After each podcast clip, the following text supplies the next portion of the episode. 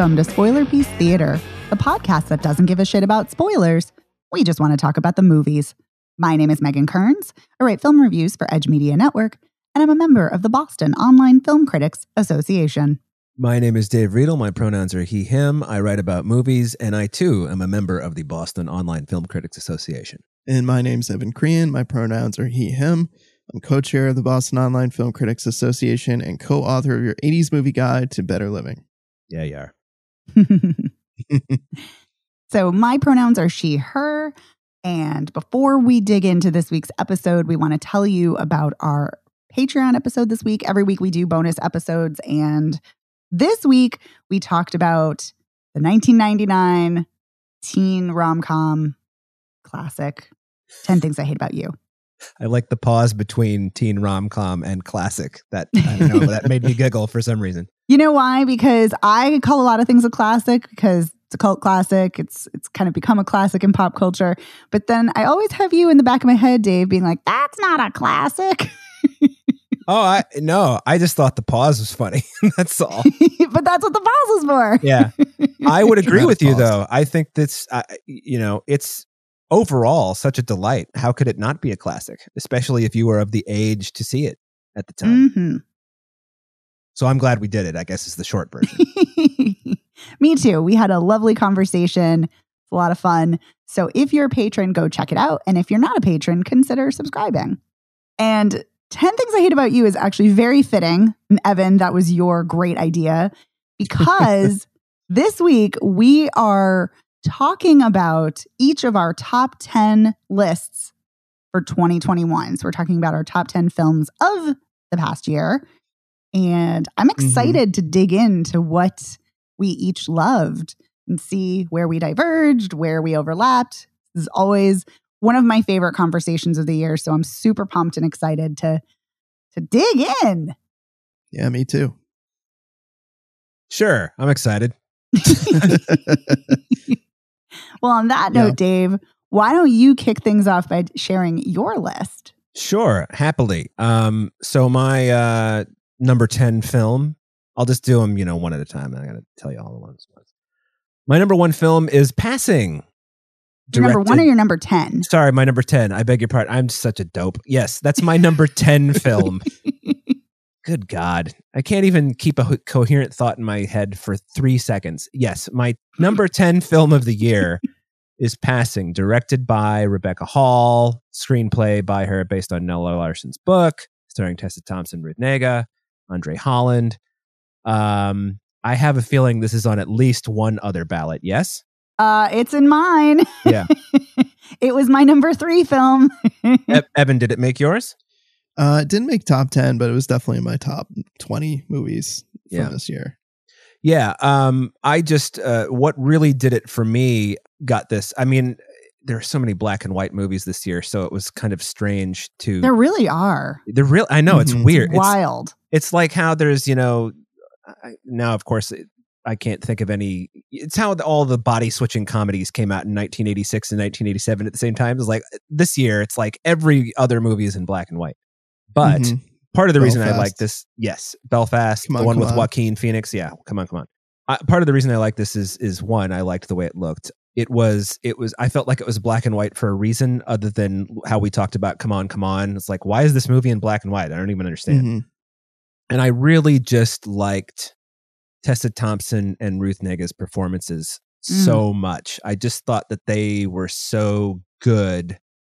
Um that those were my favorite performances of the year actually yeah they they were definitely um they weren't in my top three but they were in mine both of them they were really good yeah but but good, good looking movie too like great cinematography oh, stunning um haunting ending that mm-hmm. just oof. yeah I really, the more I thought about, that's another reason it made my top ten. Is the more I think about ending, is it's it's so open to interpretation whether yes. it's a push or a fall or a jump you know mm-hmm. it's like who who can say um and that was one of the things that that actually kind of pushed it into the top 10 for me because i was like eh, there's some other movies that i you know quote liked unquote better but i i think that ending combined with the cinematography combined with the performances um and i i really like them both but i i think tessa thompson really um I think she was really or she is because movies live in perpetuity unless they're lost films because they were shot on nitrate but i digress i think Mhm. tessa thompson is just magnetic in this part Mhm. um and to watch her in this role is really um i mean joy is not the right word i don't think because of the subject matter maybe but she's just so good so believable so you know nuanced with looks and inflections and you know the way she moves her eyebrows it's just she's the best in this part Mhm. so I agree with you. I found both of them absolutely riveting and magnetic. So completely agree.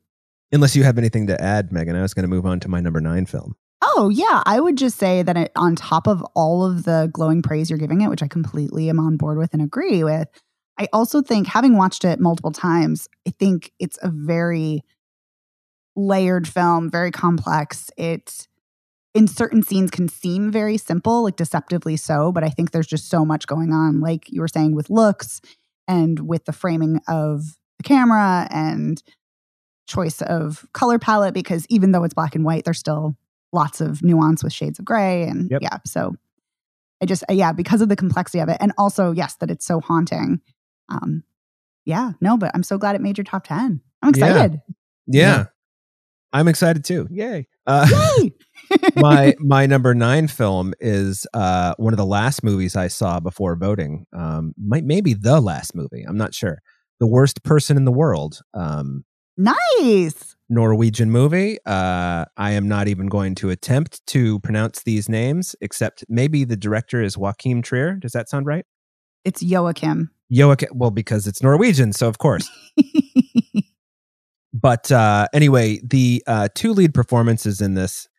First of all, the title "The Worst Person in the World" is sort of amazing, um, It's a little clickbaity. It's definitely clickbaity. and it's not even really. Eh, One of the other characters says that he's the worst person in the world. I don't remember who says it. Which of the the other men in this? Well, other men. She's not a man. She's a woman. Which one of the other characters says it? Um, but I like it is clickbaity and when you watch it like i don't really know what i was expecting other than it was getting like a lot of praise and i was like okay i'll watch this movie and it looks interesting and obviously she's not the worst person in the world. There are lots of people worse than she is. Um Mhm. but i think the idea is that uh you know maybe you feel this way because things in your life aren't going the way you think they will or the impacts you have on relationships. Your relationships don't work out the way you think you will. They will. You look back on decisions you've made and you're like eh and then you look at other decisions you're like oh no that was totally right. Um and this is just uh very it's not even a slight it, it's just it just follows our main character julie um from roughly what is she in her early 20s to her late 20s did either of you did this make your ballot either of you? It, no, it didn't make this didn't make my ballot but this would be in my top 20 yeah. And it the supporting actor daniel anders. Anders Danielsen Lie? Thank you yes. He made Mhm. my he made my ballot for best supporting actor. he did. He was my number one best supporting actor. He is just uh, it's a flawless performance it's Um, so good it really that- is so good not that the woman who plays Julie isn't great. She is. oh no she is great Um, it's uh, but he is so. This is one of those things I've seen him in other movies, and it's just, and I've always liked him, but in this, I just thought you he is this guy. Mhm. You know, it's just one of those. Um, I would call it like a, a transparent performance in the sense that you're like looking through the actor to the character, like you don't even see the actor anymore. yeah he Um, just melts into the character Totally. Um, and I just love the story about, you know, movies uh, about people who are struggling with their identities, uh, how, whatever their identity is, and their role in life and what they think they're supposed to do. All that shit just always, if it's done well, uh, rings true to me. Um, so that's a big part of the reason I got into it um, as much as I did. And there were also some really interesting, not sci fi flourishes, but just some unusual because it's not a sci-fi movie. But there are some uh, some Psychedelic. psychedelic. There you go. Like when time slows down and she runs to, you know, she leaves the apartment with Anders Danielsen Lie. Yeah, it's a Uh, very magical realist touch. That's that's the phrase. That's what I'm looking for. Um, You're and, welcome. Like time slows down and she runs all the way to the other guy and like spends a whole day with him, you know, and then runs back and she she hasn't like she spent a whole day with the other guy and evening, I think, but then she runs back to her apartment and it's the moment she left. Mhm. Um, and there's a few moments, not specifically like that, but there are a few magical realism moments that really work. Um, And that could magical mushroom moments. Yes, there are those too. That's right. That's right. She uh she trips on mushrooms. Um oh my god. I you know, I usually don't like the way they portray drug trips in movies cuz it's almost always wrong, but that one's pretty close to what can happen. and I, I, am I speaking from experience? I don't know. Um I was gonna say I'll have to take your word for it. so anyway, that was my number 9. Um That's also a really well written movie too. Yeah. Yeah. Solid solid work all around. Anybody have any additional thoughts on that one? Nope. Nope. Numero 8. I got these in the wrong order. I'm your man, which is Nice. yeah. Yeah. Loved that movie. Yeah, I just was I, I, you know, it's funny um a lot of non-English language movies I don't even uh, you know made my list this year. My number 1 movie, which we'll get to is tell you about what it is when we get there. But anyway, this is a German movie or is it Austrian? I can't remember. They speak German. German, in the movie. And this is the one about um the robot. Dan Stevens is a robot, and uh, Maren Eggert is the woman who's supposed to test out the robot. She's the main character. I just really, I, I don't really think I can articulate very well why I liked this so much, other than, for one thing, uh, the way that the AI works in the movie is the robot gets smarter as time goes on, like learning your your things, and it almost becomes it. It's not human, but you know, I always feel like in movies where you have androids or robots or whatever, it's going to be like Alien, where Ian Holm just turns evil for no reason. and and in this movie, you know, Dan Stevens always has this smile or he's about to smile on his face, you know, and it's like, oh my God, is he going to turn evil? And he never does. He's delightful. But I just really liked the whole question of what is it to be human? What is it to interact with other humans? What are relationships? How do they work? You know, what does one person bring out in us? Is this, you know, something, can you replicate, you know, a happy relationship with a non-human? I don't know. I, I, I'm, I'm blubbering, but, um, I'm not blubbering. I'm babbling. No. But it's a delightful film. And it's It really really is. smart. And it's also really funny too. Yes. in Yes. very subtle ways. And a lot of that is because um, there's a whole bunch of, there are several jokes, a whole bunch. There are several jokes about how Dan Stevens, who um, who does speak German, but he speaks it uh, according to the characters in the movie with an English accent, which I just I Mhm. think that's really funny, and it, how many times it comes up. Um, I don't know. So, and then when you figure out that his handler is a robot too, ah, that's fun. Anyway, Mhm. I I Good really movie.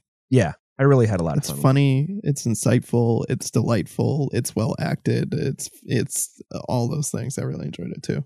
And you enjoyed it, right, Megan? You said that, didn't you? Yeah. No, Yeah, I loved did. it. This didn't make my top 10, but it definitely made my top 20. Yeah. All right. Same. Well, then moving on to my next movie. I don't know which number I've come to. I think this is number seven. It is Um, number seven. The Green Knight, written and directed by David Lowery. You know, this is one of those things where it's like everyone has for years talked about how great Dev Patel is, and I've never seen um, the one that made him uh, the Danny Boyle movie, Slumdog Millionaire. I've never seen that, and I the only thing I've really seen him in is uh, that terrible Aaron Sorkin show, The Newsroom. Um, and so that is not a true showcasing of his talents, to be fair. it's not a showcasing of anybody's fucking talent. Um, Mm. that show. Uh, so I really, I wouldn't say that I ran cold on him, but you know, it's just like, eh, Dev Patel, whatever. And then I saw him in this, and I'm like, dude, you fucking kicked this movie's ass. You are awesome in this part. You know, He is. He was one of my top three actors for the year. Yeah. And this was also on my ballot too. Cool. I love that you had it too because it's so good. Yeah, it's just really great. You know, I'm not really a big sword and sorcery kind of person, but god damn it, if this movie didn't work from start to finish for me. Mhm. I loved all the mystical stuff and the unexplained, just how, you know, I, I like that they don't explain the myth of the Green Knight. You're just launched into the story. Yep. You know? It's so much better that they don't waste exposition. It's just, nope, here we are. yeah, there's no exposition in this movie. None. And it's awesome. You're just kind of like, I you're either on board or you're not, basically. Yep. And and I got on board. And uh Joel Edgerton, fun as always. Love me some Joel Edgerton. Uh the knight, of course, is the um Ralph Ineson, is that his name? Yes. The Green the Green Knight, I mean, who you may recall from The Office, but also as the uh the the head of the family, the patriarch, whatever, in The Witch, who gets impaled by a goat. So um he was he was quite fine as the Green Knight. And I loved um Dev Patel's mother. I loved how the Sean Harris as the king. Uh, you know, a lot of times you see the king in this in this story, kind of like, and he's like this sort of tender, you know, like, oh, you must go on your way, and that will be very difficult, and I am sad for you. it's just, yeah, he's this- very gentle. yeah, it's the Mhm. best. It's really kind of nice. It's like, oh, people in this movie aren't assholes. I mean, there are some assholes. Uh, whoa. I There's a said lot there of assholes in this movie. well sure I, that, I that's why i said there are some assholes um but overall i just thought just heart pounding good action good weirdness you know no ex I, I love me some no exposition so that was a lot of fun for me megan you said it was on your ballot too It is on my ballot. Yeah, I think David Lowery is a really fantastic director. I love his vision. I'm always intrigued to see what he's going to do with a film. And I think this is such a fantastic adaptation. And I love that he was faithful in certain ways, but also very much made this his own. I found this riveting from start to finish. And it, it is so weird and it revels in its mystical weirdness. And I love that. I love the look of it, the cinematography production design gorgeous it's a beautiful movie it really is and i i think dev patel is so good i just i think the acting across the board is really fantastic like you said sarita choudhury who plays his mother she's always great but she's exceptional here and because most of the acting she's doing is wordless she conveys so many emotions just through her body language and face so yeah i just i loved this i thought this was this was great this was another one that just stuck with me through most of the year evan did you uh, i know you saw it but did it make your it didn't make your list i don't think right No, it it didn't. Um, but I, I definitely appreciate aspects of it. I, I liked Dev Patel quite a bit. I, I love the art direction of this film, and yeah, there are definitely parts of it I dug. Cool. Or as andy samberg would say cool cool cool cool cool cool cool cool. Um number six on my list is together together. Ooh, which a lovely I'm, film. I'm guessing nobody else had on their on their ballot written and directed by nicole beckwith starring patti harrison and ed helms. Um i just really loved the relationship first of all i, I loved patti harrison's um portrayal of uh, anna. Loved her loved ed helms um doing kind of a variation on the ed helms thing but in a very nice organic way. Nice is a bad word but sorry. And i really just dug this movie which is about patti harrison as a surrogate for ed helms who's gonna have a kid he's gonna be have a kid on his own be a single father. Um and the friendship that they form over the the course of the of the pregnancy and just how as close as they get i talked about this when we did the show when we talked about it in the show the first time i kind of feel like their friendship ends when the child is born the way the way the movie ends. It, it was a very bittersweet ending for me and it just stuck with me and i loved it. I don't want to say their friendship ends their fr- their friendship changes. Hmm and and I just thought Patti Harrison was great. She's funny and just just a great performance. Yeah, I thought this was a good movie as well. Sweet and bittersweet at the same time. uh, and I liked the performances, and I thought they had good chemistry together. And I, I mean, and I always like seeing movies, and I think we should see more movies about platonic love and other kinds of love that can exist between people, not just romantic love. Yeah. So, She says at one point to Ed Helms, I love you, but not in a gross way. it's just such a great line. um anyway, uh Megan, do you have anything to say about this one? No, like I said, it's a good, it's a lovely film, and I agree with both of what you're saying. So Yay. Alrighty, number five on my list, The Dry, which is, uh, in case anybody forgot, it's an Australian movie directed by Robert Connolly, starring Eric Bana as a police officer who goes home to uh, attend a funeral, and he has to deal with being implicated in a crime that happened what two decades ago long time ago when he was a teenager and between him and some of his friends and um it's just I, I like the slow burn of this movie because it's a thriller or it's thriller esque, um, but it's also a mystery. And I also like that the main character, uh, Eric Bana, is wrong. Everybody's wrong about what they think happened. Um, you know, 20 years ago, which is this the unsolved death of one of um, his friends. I don't know. It's not like in the Christopher Nolan Batman movies when even though Batman's Batman, he's like tricked by every villain in the movie. And you're like, wait a minute, why is this guy the savior of Gotham City? He's an idiot. But in this, it's like, oh, everybody's wrong about what happened here. And when we do finally find out, it's just, it's heartbreaking. And I don't know. I just, uh, I also love all movies that are Australian, but like dark.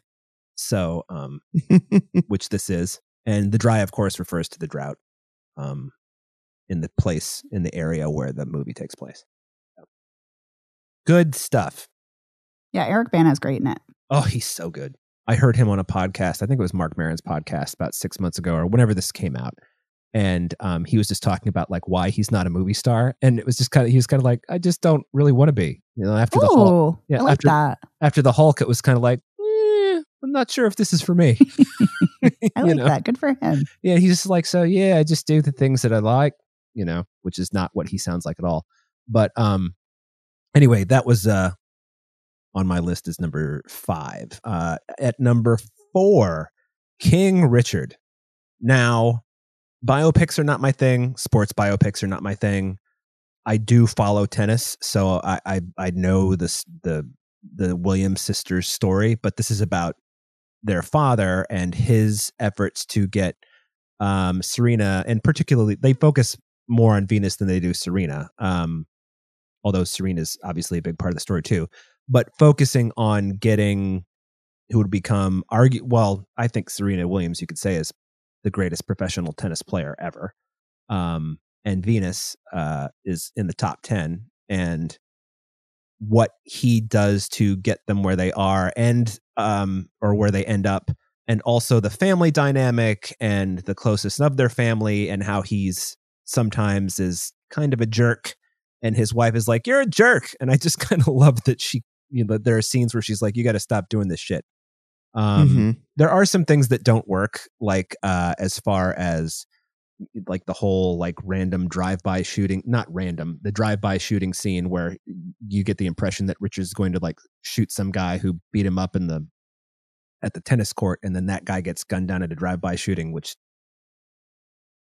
didn't happen in real life but um or at least not the way it's portrayed so they're they're they're screenplay things that you've got to cram in you know X, Y, and Z because this is this covers a big swath of the early part of of Venus and Serena's career. Um, but I just uh, really dug all the performances. Um, Will Smith uh, is very un-Will Smith like as Richard Williams. Um, I really liked um, Saniyya Sidney, who plays Venus, and uh, Jon Bernthal uh, warmed on me over time with his accent and hair and mustache. yeah. Yeah, he was he was funny. I really liked him in the supporting role. It felt different than other things I've seen him in, both like tonally and performance. And I was actually reading that he did he trained like in he was training in tennis, like learning tennis, and also getting practice coaching in tennis Ooh. when he was preparing for this like role. that. Apparently, Yeah. he's very he's very into preparing for his roles. That's why he's so good. Yeah. Yep. He is good.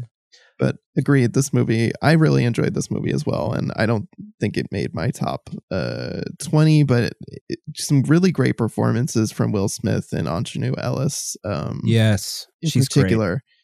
Particular. And uh yeah, just like a really solid sports movie and um yeah, just a compelling story overall, I think. Megan, did you like King Richard? Did, did you see King Richard? Yeah, Oh, we reviewed it. no, I know. Um, I I liked it when I saw it. It definitely did not stay with me. yeah. No, I, I hear that. It's definitely, it's not for everyone. Um, yeah, I do think Will Smith is really good in it, and so are the, and so are Aunjanue Ellis, and so are the girls who play Venus and Serena. But yeah, but for me, the movie as a whole is not not my jam. Uh, number three on the old list is Licorice Pizza. I don't know how much we need to talk about this because I feel like everyone's talking about this movie. But not everyone's heard our opinions on it. That's true. This is, I, as you all know, I am hot and cold on Paul Thomas Anderson.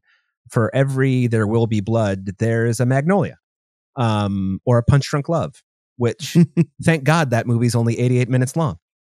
Anyway, this is the story of platonic love of a way too old for. uh, This is one of those things where you feel kind of weird liking it as much as you do because if it were reversed, if it were a 25 year old man having a friendship with a 15 year old girl, that would be super creepy.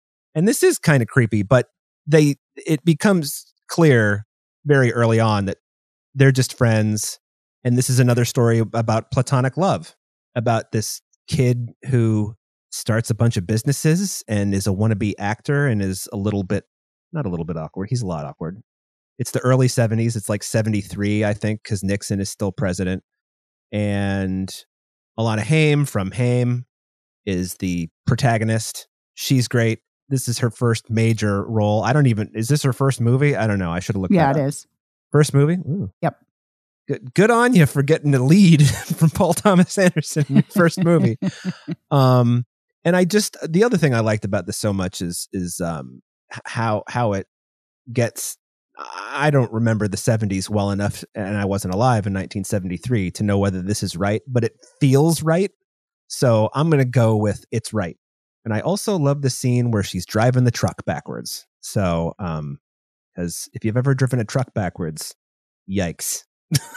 so I don't know. I just really had fun with this. I think that there is some unfortunate stunt casting with Sean Penn and um, uh, Tom Waits, which really kind of there's like a 15, 20 minute, there's 15 or 20 minutes of this movie that just could have gone away and we would have lost lost nothing. But um, still enjoyed it nonetheless.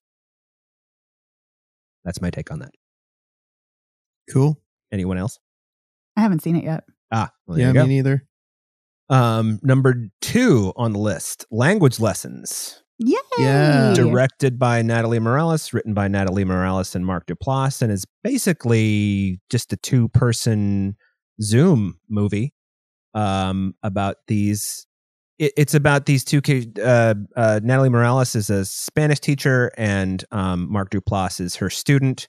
Although he speaks Spanish fairly well, um, conversationally at least and um, their friendship develops over time and a lot of it is about how the um, you know the misconceptions we have about each other when we when we just make assumptions and how you get through that um, and how their Mhm. friendship develops despite the fact that he's a little bit of a bonehead so i don't really have much more to say about it because uh, we talked about it a bunch and i know you both liked it a lot too um, Mhm. did it make your list either of you Yeah, it actually made my my top slot. Now to to spoil that. Wow. Yeah, it was my number one. Wow. And it did not make my top 10, but it did make my top 20. Yeah. I just really loved this from start to finish. Um Same. It's wonderful. yeah. And it's, It's, just a sweet it's, movie. It's very It's- sweet and open-hearted and yeah. It hits you with a real gut punch toward the beginning when you find Oh, out that man, I'll Yes. you know, say it's like Mark Duplass's partner has gotten him these lessons and then he dies. it's Yeah. like, Uh. oh my god. a hundred hours of lessons, I think it is. But really great movie and great. Was it Natalie Morales was it her directorial debut? Because I know she had two movies that came out this year that she Mhm. directed, this and Plan B, and I thought both were fantastic. But this one for me, like, really knocked it out of the park, and I just it hit me in all the emotional places, and I just thought it was great. And you know, once again, getting back to platonic love, another great story about platonic love this year. Yeah, that's right. Mhm. I just love that that Natalie Morales is a queer woman and her co-protagonist is also a queer person. So I just Oh yeah, that's right. I loved that, and I yeah I love their banter. I love their love the writing. I love the acting in this. Yeah, I was really sad that this did not make my top ten, which is usually a sign that I probably should have put it in my top ten. but it is wonderful. I'm so glad that you guys had it on your ballots because yeah, it was great. Um, yeah, it is great. My last, my number one movie of the year, dum dum, is Flee, which is documentary and it's animated. I really like documentaries. Animated documentaries, but um, god damn it, if this didn't work for me, this is a story about um a man from Afghanistan who is separated from his family. He is um, a refugee in Denmark or Sweden. God, now I can't even remember. And I just watched it again like two weeks ago or, or a month ago or whenever we were doing our ballots. But anyway, it's just this heartbreaking and human story of struggle and how Amin is and, and Amin is uh, gay and he can't come out to anyone he feels like and that's a big part of his identity and he has to keep it hidden.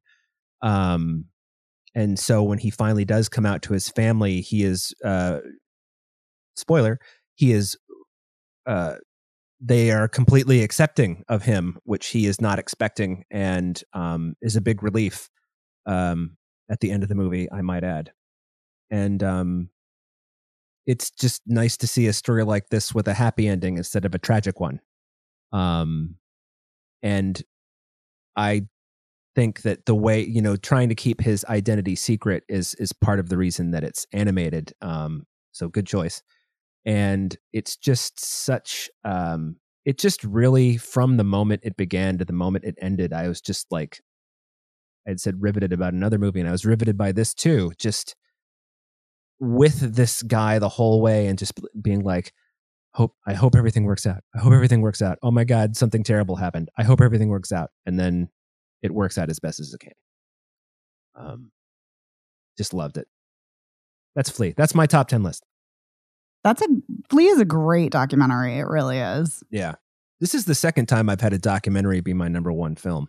Oh wow, that's right. yeah i had a couple three years ago the one about la the la riots. Um i don't remember what it's called now of course uh but that was yeah i mean i like the docs when the docs are good the docs go high on the list so yeah, anyway a good one. nice. evan i think it's your turn or is it Yeah, it megan is. your turn i don't remember No, I'm going last, so Evan is next. All right. Well, you know my number one. That's been spoiled. Spoiler. um, but it felt weird not to say anything during that segment talking about language lessons. But um, I think that that was the only overlap between our lists. So for me, my number ten film was First Date, which I uh, I talked about during our Sundance episode. It was uh, my favorite movie that I saw at Sundance. It's just just zany, fun movie about a guy who buys this used car so he can go down on a date, and it's just hilarious and it's uh, kind of a thriller, kind of a crime movie and a comedy. And um, I actually ended up watching it. It's on Hulu right now. Ended up watching it again the night that we were doing our voting for Bafka um, before I sat down and started tallying everybody's ballots up.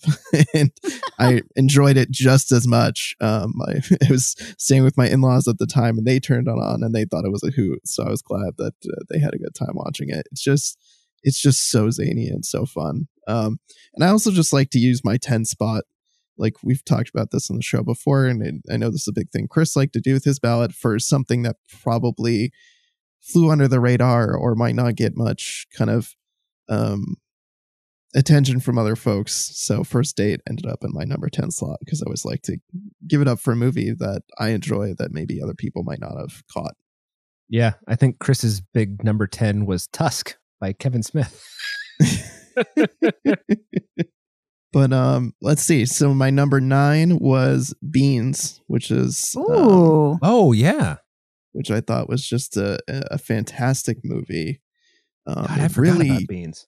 yeah, it really really hit me. It was very late. It's uh, Tracey Deer uh, wrote and directed it, and um, it's just a really compelling story, uh, coming of age story, but also uh, an indigenous story about a period in, in, in the early 90s in, in Canada. And it was just, I don't know, I just thought it was a really compelling film and uh, really well done, well acted. And it really, it stuck with me. It was one of those movies I kept going back and thinking about because it just, it had a lot of great themes. It was just really compelling. And um, I just thought it was a fantastic movie. Yeah, agree with all that. Did my number eight choice was Limbo, which is an, a movie Oh, that we saw yes. Ages and ages and ages ago, but also stuck with me. It's uh, it's written and directed by Ben Sharrock, and uh, it was about a group of refugees who are in Scotland. Right, I this forgot about remote Limbo. island. Oh, that's Don't a, forget is a about it. Great, It's so good. it's a great movie. Oh, it's so great. Yeah, Oh, I'm pissed off Um, at myself just- now. Yeah, just a really compelling story about the, um, these guys who are refugees who are kind of waiting around in limbo, waiting to find out if they're, um, you know, get accepted as uh, for political asylum. And uh, it's just, yeah, it was a really well done, well acted, gorgeous film, like really fantastic cinematography, and um, great cast. It was just, yeah, it was another movie that had a lot of stuff to think about, a lot of themes uh really just you know just like getting you putting you in other people's shoes and I, I love movies that do that and that i mean that's why beans resonated with me this movie resonated just showing me different people's experiences putting me in their shoes and showing me what they're going through and the trials and tribulations especially you know being people who are seeking asylum and are kind of in a desperate situation, but they're kind of just have to like sit around and twiddle their thumbs and pass the time until they can find out either way whether they're going to get accepted or not. And so, Hmm. yeah, Limbo's also a I- gut punch too, in the, especially the second half of the film. oof, yeah, Yeah. it is because you know there's just stuff that comes up with the other refugees, and one of them, uh, oof, I don't know, he, one of them freezes to death. That was pretty horrendous. Oh my god, yes. Um, but yeah, just a really great movie, and it was one I saw earlier in the year in like March or April, I think is when we saw it, and I just couldn't get out of my head. That was really great. My number seven is Shiva Baby. Yes. It's also Megan, on my make your- list. Nice, yeah, yeah. Sh- Shiva Baby was one. I think it came out like w- really early in the year last year, like in like January or February. Um, Yeah, and I actually saw it the year before at a film fest. Same. So yeah, and then no, but then it came to another film fest early in the year too, because I saw That's it at two different film fests, and then it came out. Yeah. So that um written and directed by uh Emma Seligman. Um and just hilarious. Just a hilarious fucking movie um about a college student. I can't remember if she's a recent graduate or if she's about to graduate. Who goes no, she's to about to graduate. She's still in college. That's that's right, yeah. And she goes to the Shiva with her family. Um it's but she doesn't know who's very- died. right. Yeah it's a very jewish movie um but it's just so fucking funny. Just like top to bottom hilarious. Like all of the different complications of her being in a situation her ex-girlfriend is there the guy that she's uh a sugar sugar baby or sugar daddy what arrangement he's there with his wife and kid. Uh it's just it's a comedy but it's also a horror movie and it's just so well done as a horror movie um they just the, the music the editing it's just it Mhm. was so fucking funny and it is so funny, but it is so anxiety inducing and tense. I was tense the entire time, and it's a short run time, but yeah. And the second time I watched it, and the third time I watched it, it was still just as tense. It's so good though. yeah So good. and it's only an hour and 17 minutes which is crazy to me Yeah, it really is. it really gets you in that amount of time but it's just it's just so funny and the the performer like the fred melamed and polly draper who play her parents are fucking funny in this too they're just oh my god Polly So, Draper yeah, she- made my ballot for best supporting actress. She was one of the Oh, top, my top she? three. Yeah, I think her performance was so flawless and just stuck with me all year. Yeah, she was great. Loved Shiva Baby. I'm glad to hear it was on your. Uh, wh- which spot did it hit in your? um We're gonna find out. Okay. Okay. So, all right. So that was Shiva Baby. Uh, the next one on my list is identifying features, which I yes. dead certain is on your ballot, Megan. Oh my god, yes, it is. Yeah. Um, another haunting movie that really stuck with me. Um, about a mother who's trying to find her son. He was supposed to um, sneak over the border from Mexico into the U.S. He's gone missing. She's not sure if he's dead, and it's all about her journey all over Mexico to try and find him. And she has to navigate around the drug cartels and and all kinds of danger and bureaucracy. And it's just a gut punch of a movie. It's gorgeous, like incredible Mhm. cinematography Mm-hmm. but just so tragic uh, and so moving and just I think I saw it. Yeah, I think it also came out like early in the year, and and just I could not stop thinking about it. It's Yeah, it came out in January. yeah, just a hell of a fucking movie. Yep. and a very underrated film that I wish more people had seen. Same. Yeah, it seemed like a movie that kind of flew under the radar for a lot Yes. of people, and I wish they had seen it because it was extremely compelling and it just really freaking good. Mhm. Uh, let's see. So where are we now? We've got that was number six.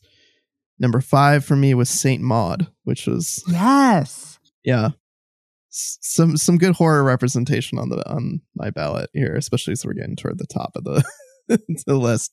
But yeah, Saint Maud, I thought was just uh, another just amazing horror movie, but.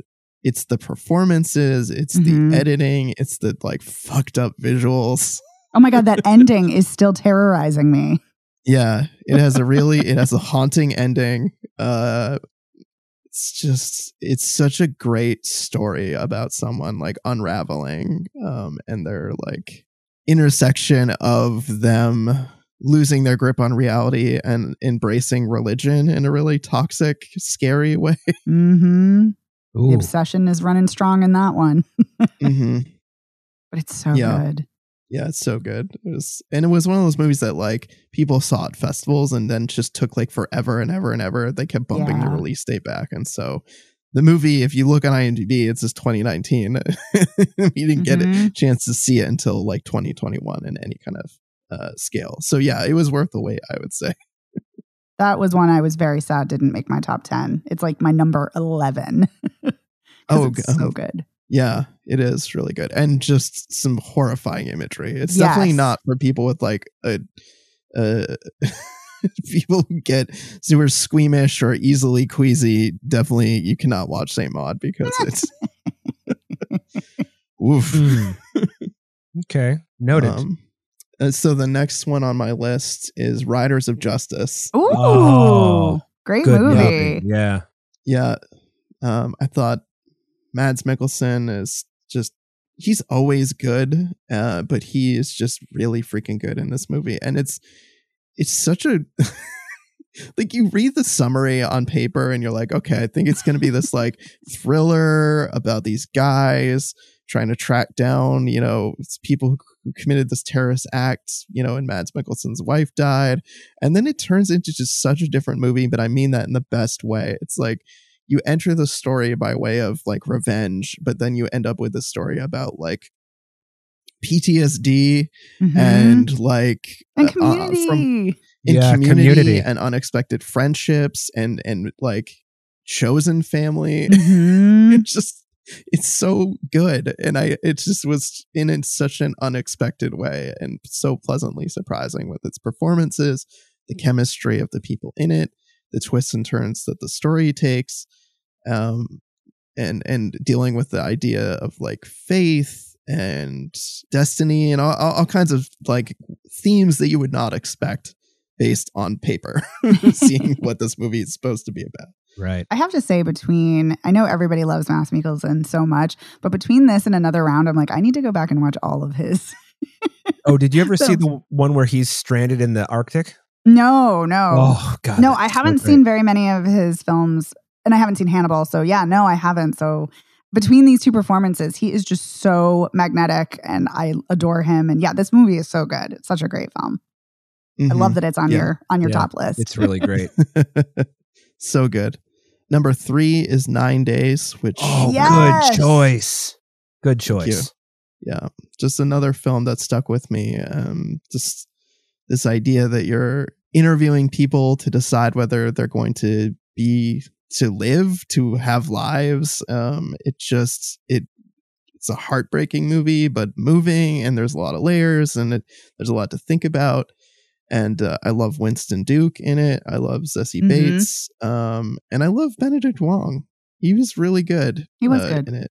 Yeah, I always enjoy him, and I feel like he often does not get the um, praise that he deserves. I agree Right. with you. Yeah. About it- Winston Duke, he was my number two actor for um, for the year. He was so good. he's so great in this part. Yeah, Mm-hmm. I love it.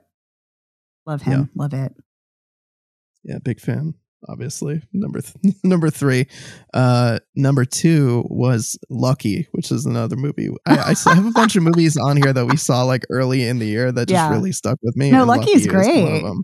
Also, one I feel like I kept hearing about from people who saw it at film festivals Mhm. before I got a chance to see it. And yeah, I just I think it's a really compelling horror movie, but horror with great social commentary at the same time. This idea that like this the figure stalking her is like a, a metaphor for misogyny and uh, the patriarchy, and it's just I just thought it was extremely well done and really compelling, but also terrifying from a horror perspective. So it's just it covers a lot of ground in a good way.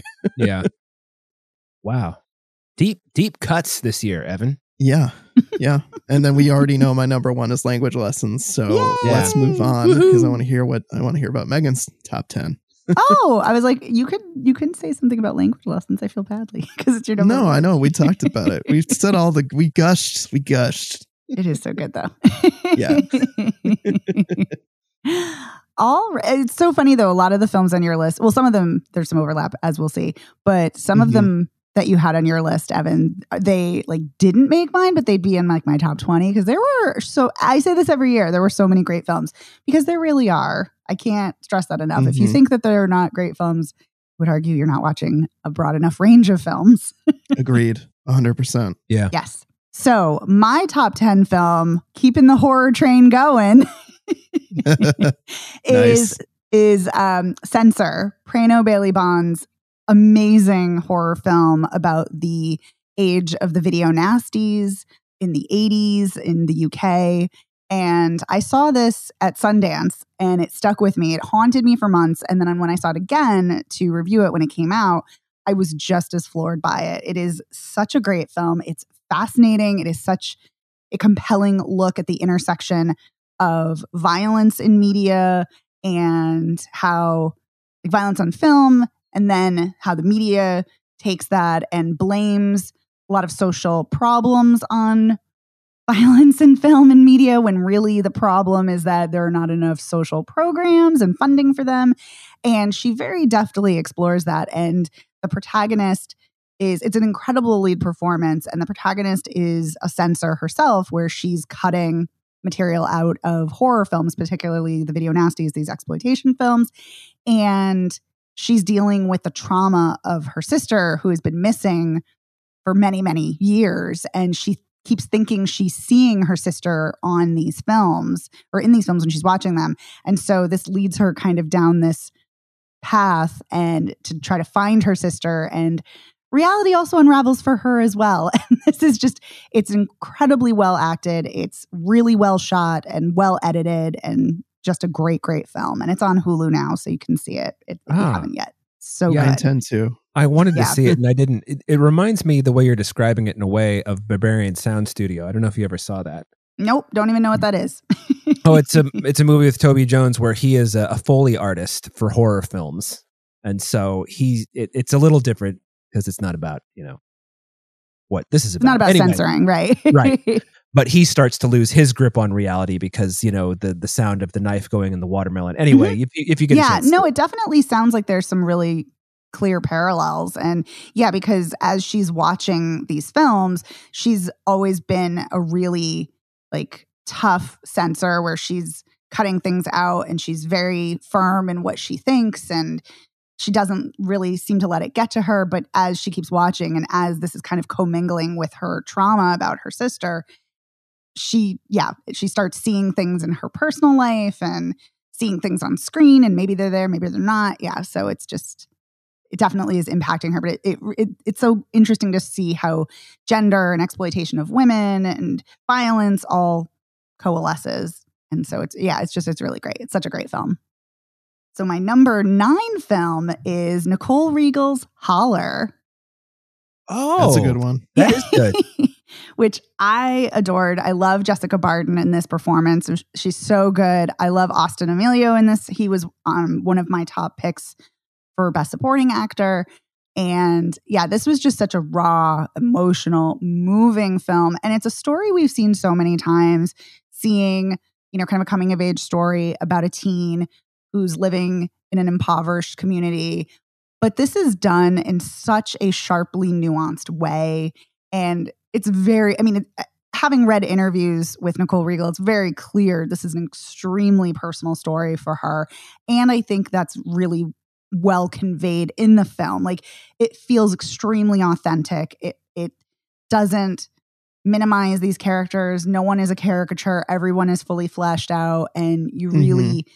feel the weight of these decisions and, you know, do I bust my ass in school getting good grades or make money so I can try to get out? Like which is the best way to get out? And I just yeah, it just another film that stuck with me. And that's the thing. For all of the films on my list are all films that haunted me, all that stayed with me for months and months and months. And to me, for me personally, that's always the measure of what are the best films. Like, what are the films that haunt me at night? What are the films where scenes come to me? And this was one that really, really stuck with me that I just I couldn't stop thinking about. It was a good one. Yeah. I remember enjoying it. I don't remember. I don't think it made my my top movies, but it was another really solid movie that we saw this year. Yeah. Yeah. It's just, we don't, I don't think we see enough films that are sensitive to impoverished communities. And mm-hmm. I wish we saw more films that did deal with poverty and did deal with class issues in a really sensitive way because so often it's very clear that people haven't come from those communities and they're kind of looking at it in kind of a voyeuristic kind of way and that's not at all what's happening here and that just made me really appreciate it and there's so much there's so much emotion and acting happening in wordless scenes, especially with Jessica Barden, because she's just watching everyone around her. And it's it's really fascinating to see her reactions to the kind of chaos happening around her. So yeah, love this. So my number eight film is Celine Sciamma's Petite Maman, which I loved. So That's much. a good one. It is a good mm-hmm. one. I mm-hmm. love it. It made me cry, which that's actually not the mark of a good film because many films make me cry. so I can't it's, say that's uh, what made it good. But I yeah. love, I mean, she's my favorite filmmaker, one of. And so, I mean, there's that. Her films are always beautiful to look at. And I think she has such a great, a great eye for actors. I think she really brings out the best in actors and especially young actors. And there was a review I read about about this film that one of the great things is that so often when you have films about children, because these are two, they're two twin sisters, but they're not playing twin sisters in the film. They're playing mother and daughter because it's a fantasy where the daughter is seeing her mother at a young age. So kind of moving back and forth in time in a really sweet way.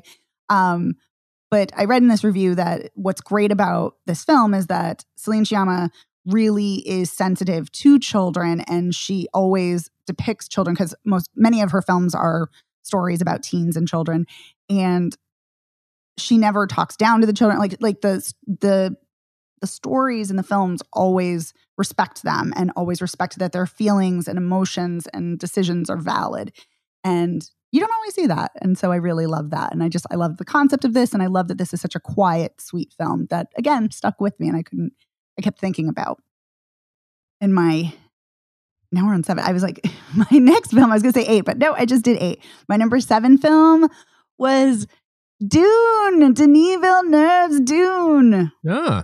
Which I loved. yeah, I really liked it a lot too. because it's so good. Yeah, this was a film I saw a couple of times and I loved it. Even, I don't want to say even more, just as certainly just as much, if not more, watching it again. And this was also one that surprised me because I wasn't, I love the book and I love Lynch's version too. So I knew I would at least like it, or I was pretty sure because I liked Denis Villeneuve's work a lot. But it just surprised me how much I enjoyed this and how much it stuck with me and how much I kept ruminating various scenes and character arcs and and visuals.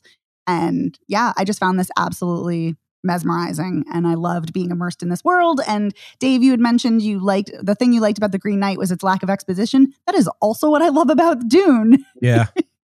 Yeah. It just plops you right in.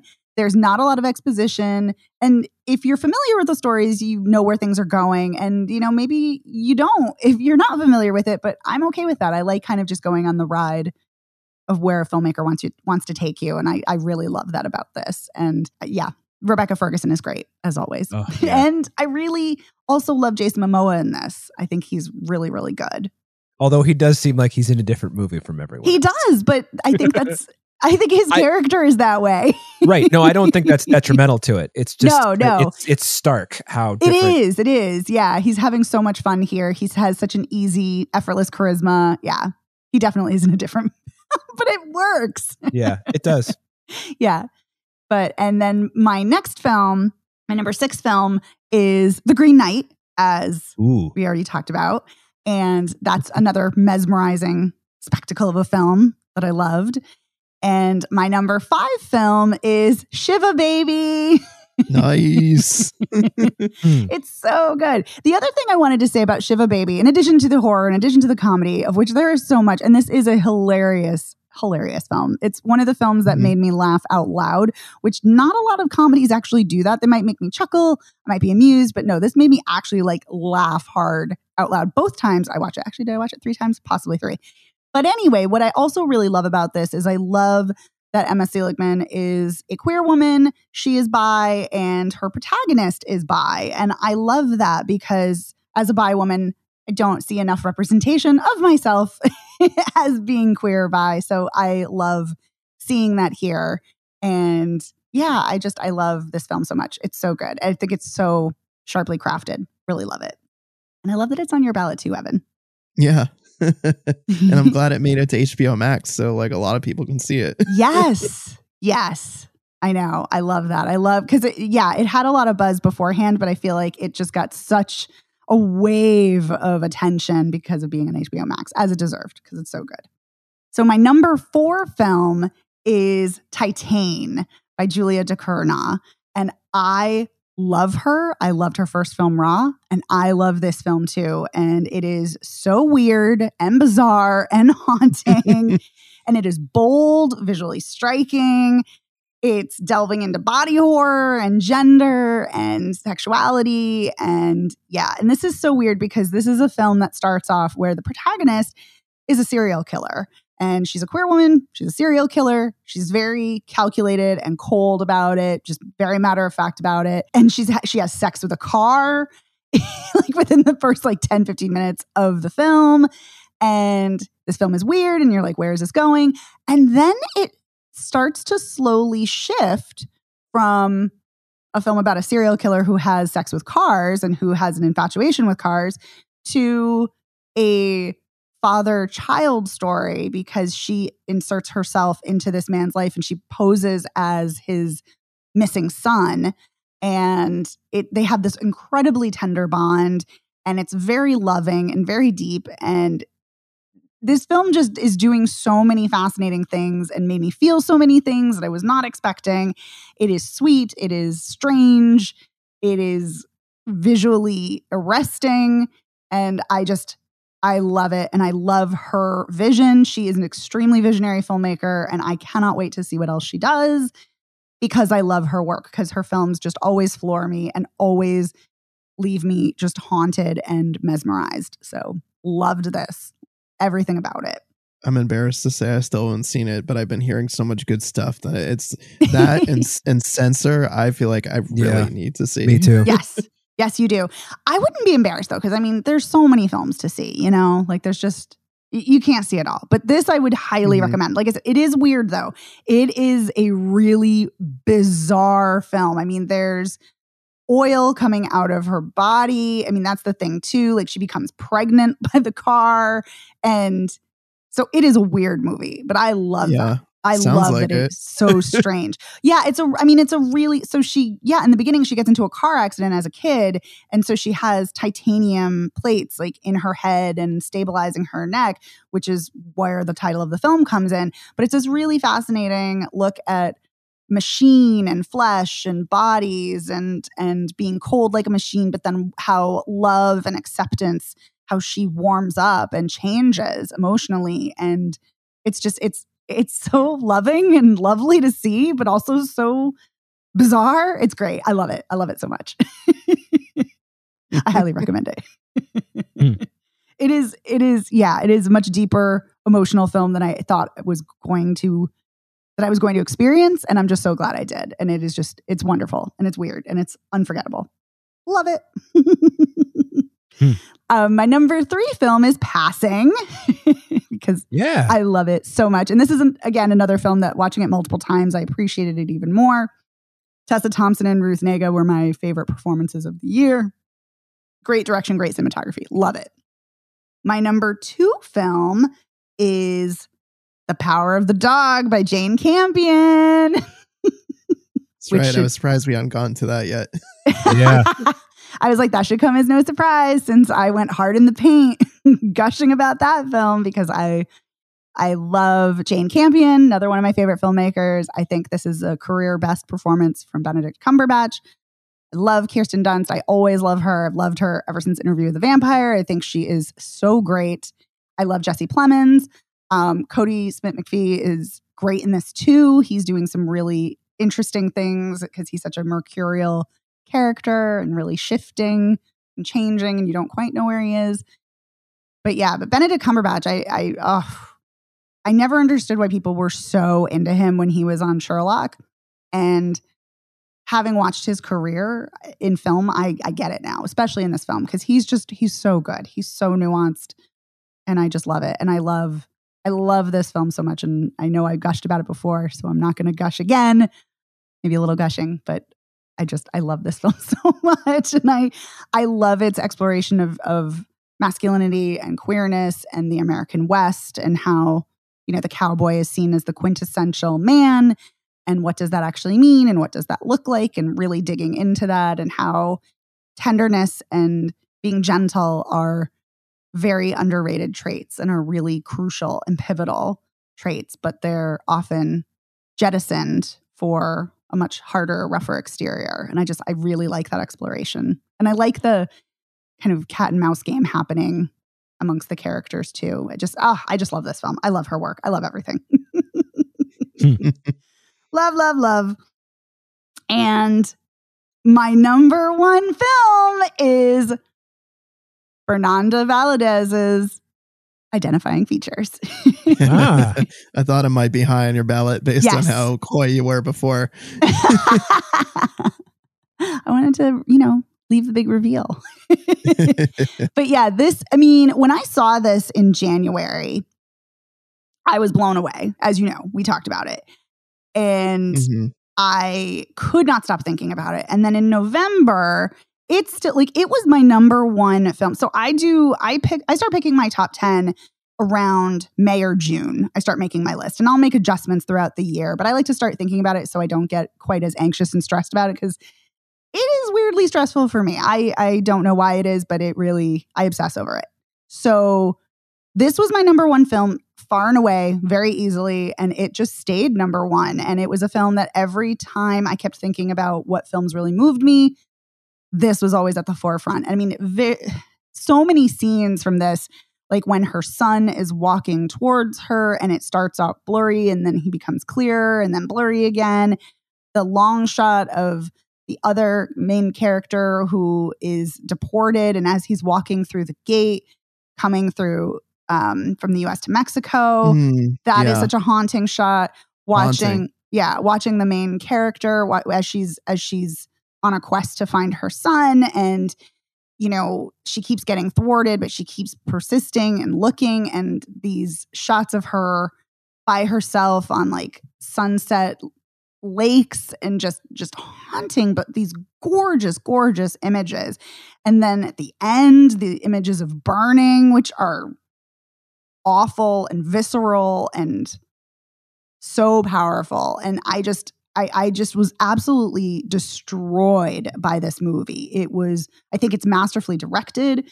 I think Mercedes Hernandez as the protagonist is just outstanding. She was one of my favorite performances of the year. I love how the striking cinematography juxtaposes these like moments of absolute wrenching pain, but these like beautiful, gorgeous nature shots of like sunsets and beautiful trees. And it's just, it's, it's so, whew, it, it's a gutting film. And it's a film Mhm. all about immigration and how dangerous it is for people in Mexico to cross the border, to try to cross the border into the US, and how so many of them go missing or are dead. And it's just this this is a very personal well, I shouldn't say very personal film, but Fernanda Valadez has talked about how she's she is a Mexican filmmaker and she's talked about how this is just such a huge problem in her country and and she wanted to shine a light on it and tell a story about about this and about the mothers looking for their children and it's just ah it's just gut wrenching but it is so beautifully done and I cannot believe this is her directorial debut because it is just so confidently made. Like she has a very clear vision and it is just so sharply done and well executed and I just I, I another filmmaker I can't wait to see what what else she does and I just I love this and this is a film I've championed all year I will continue to champion it because it is amazing. I always go for Yeah, the films that destroy me, and this film destroyed me. Yeah. Rendered me a sobbing mess. Couple of great lists, you two. Thank you. I would say Yeah. so yourself, sir. Ah, thank you. I love that we had some overlap, but we also had a lot of differences, a lot of variations. Yeah. Yeah, me too. I like that. It's funny because a lot of the films on both of your lists, I'm like, oh, that's in my top 20. Oh, that's in my top 20. It's so good. Yeah. I mean, and sometimes really just making the list can boil down, I think for me to depending on when you ask me because yes. like, Yes. you know, it's like I have to I have to make a decision, eh, but sometimes that decision is so agonizing that it's like on a different day I could put a couple of movies that were not in the top 10 for when I made this list Mhm. could make it in and those would shuffle out, but they'd still be in my like top 20 or 30 movies from the year. Absolutely. Yeah, that's kind of the reason I, in a way, I hate ranking things, but yet I also love ranking things. hmm it's a dialectic. I both hate it and love it because, yeah, because I'm always like upset that I leave something out, but it's the na- nature of the game. You got to do it. So, hmm but yeah, but identifying features far and away number one. I'm like that. I had no problem with whatsoever. I'm like, nope, number one. It's the best. so, do we have any final thoughts on our on our lists? Not not for No. me. Just like I said before. Good lists, gang. Hmm. Good job, Mhm. all of us. Yeah. like to pat ourselves on the back. also, I love that they're Dave. You had documentaries, and I love that we also had so many films that were international films too, like global Mhm. cinema. I love that. Yep. hmm So we want to give a huge thank you to our editor Otto Clamor. Otto, thank you for making us sound so great week after week. Thanks, Otto. Thanks, Otto. You can find Spoiler Piece Theater anywhere you listen to podcasts. We are in all the places. You can also find us at our website, spoilerpiece.com. You can also find us all over the place on social media. We are at Spoiler Piece on Facebook, Twitter, Instagram, Letterboxd, TikTok, you name it, we're there. So come follow us, say hello. And speaking of saying hello, you can email us at spoilerpiece at gmail.com. Let us know which of these films you liked, what are your favorite films of the year? And in addition to emailing us, you can also give us a call. At 86221 Piece. You can text us, you can leave us a voicemail message, but we want to hear from you. We want to know what are your favorite films of the year? Do you agree with our picks? Do you disagree? We love it. We love hearing from you and love hearing your feedback, your comments, your questions. So be sure to reach out if you want, of course. And if you like the show, please consider rating and reviewing us. That really helps us out, get the word out about the show. You can go to ratethispodcast.com slash spoiler piece, and that will take you to the platform that you want to rate us on. You can also rate us on Apple Podcasts. That really helps us out. And now you can rate us on Spotify. Spotify is now doing ratings on podcasts, and that also helps us Mhm. out tremendously. And if you really, really like, really, really like the show, consider joining our Patreon if you're not a patron already. For $5 a month, you get access to weekly bonus episodes and you get to vote in monthly polls. This week's bonus episode, we talked about the 1999 teen rom com 10 Things I Hate About You, which is very apropos for talking about top 10 lists of movies. And you also get access to our back catalog of films, which is actually, I, I was going to say it's almost 200. I think it's over 200 now at this point. Yeah, I think yeah. we've pushed over 200 bonus episodes, but yeah, you get access to the whole catalog. hmm There's a lot. And the bonus episodes, most of them are pretty lengthy, which is nice. So so you're getting some some good good discourse, good discussion. hmm Indeed. And we always have a lot of fun with those too. Yeah. So my name is Megan Kearns. I write film reviews for Edge Media Network. I'm a member of the Boston Online Film Critics Association. You can follow me on Twitter at Opinion S World or on Instagram and Letterboxd at The Opinion My name is Dave Riedel. I write about movies. I'm a member of the Boston Online Film Critics Association, and you can follow me on Twitter, Instagram, and Letterboxd as Dave Sees Movies. And my name is Evan Crean. I am co chair of the Boston Online Film Critics Association and co author of your 80s movie guide to better living. You can follow me on Twitter, Instagram, and Letterboxd as Reel Recon, and that's real as in film reel. Thank you so much, listeners. We appreciate you and we hope to see you next time. Bye. Bye.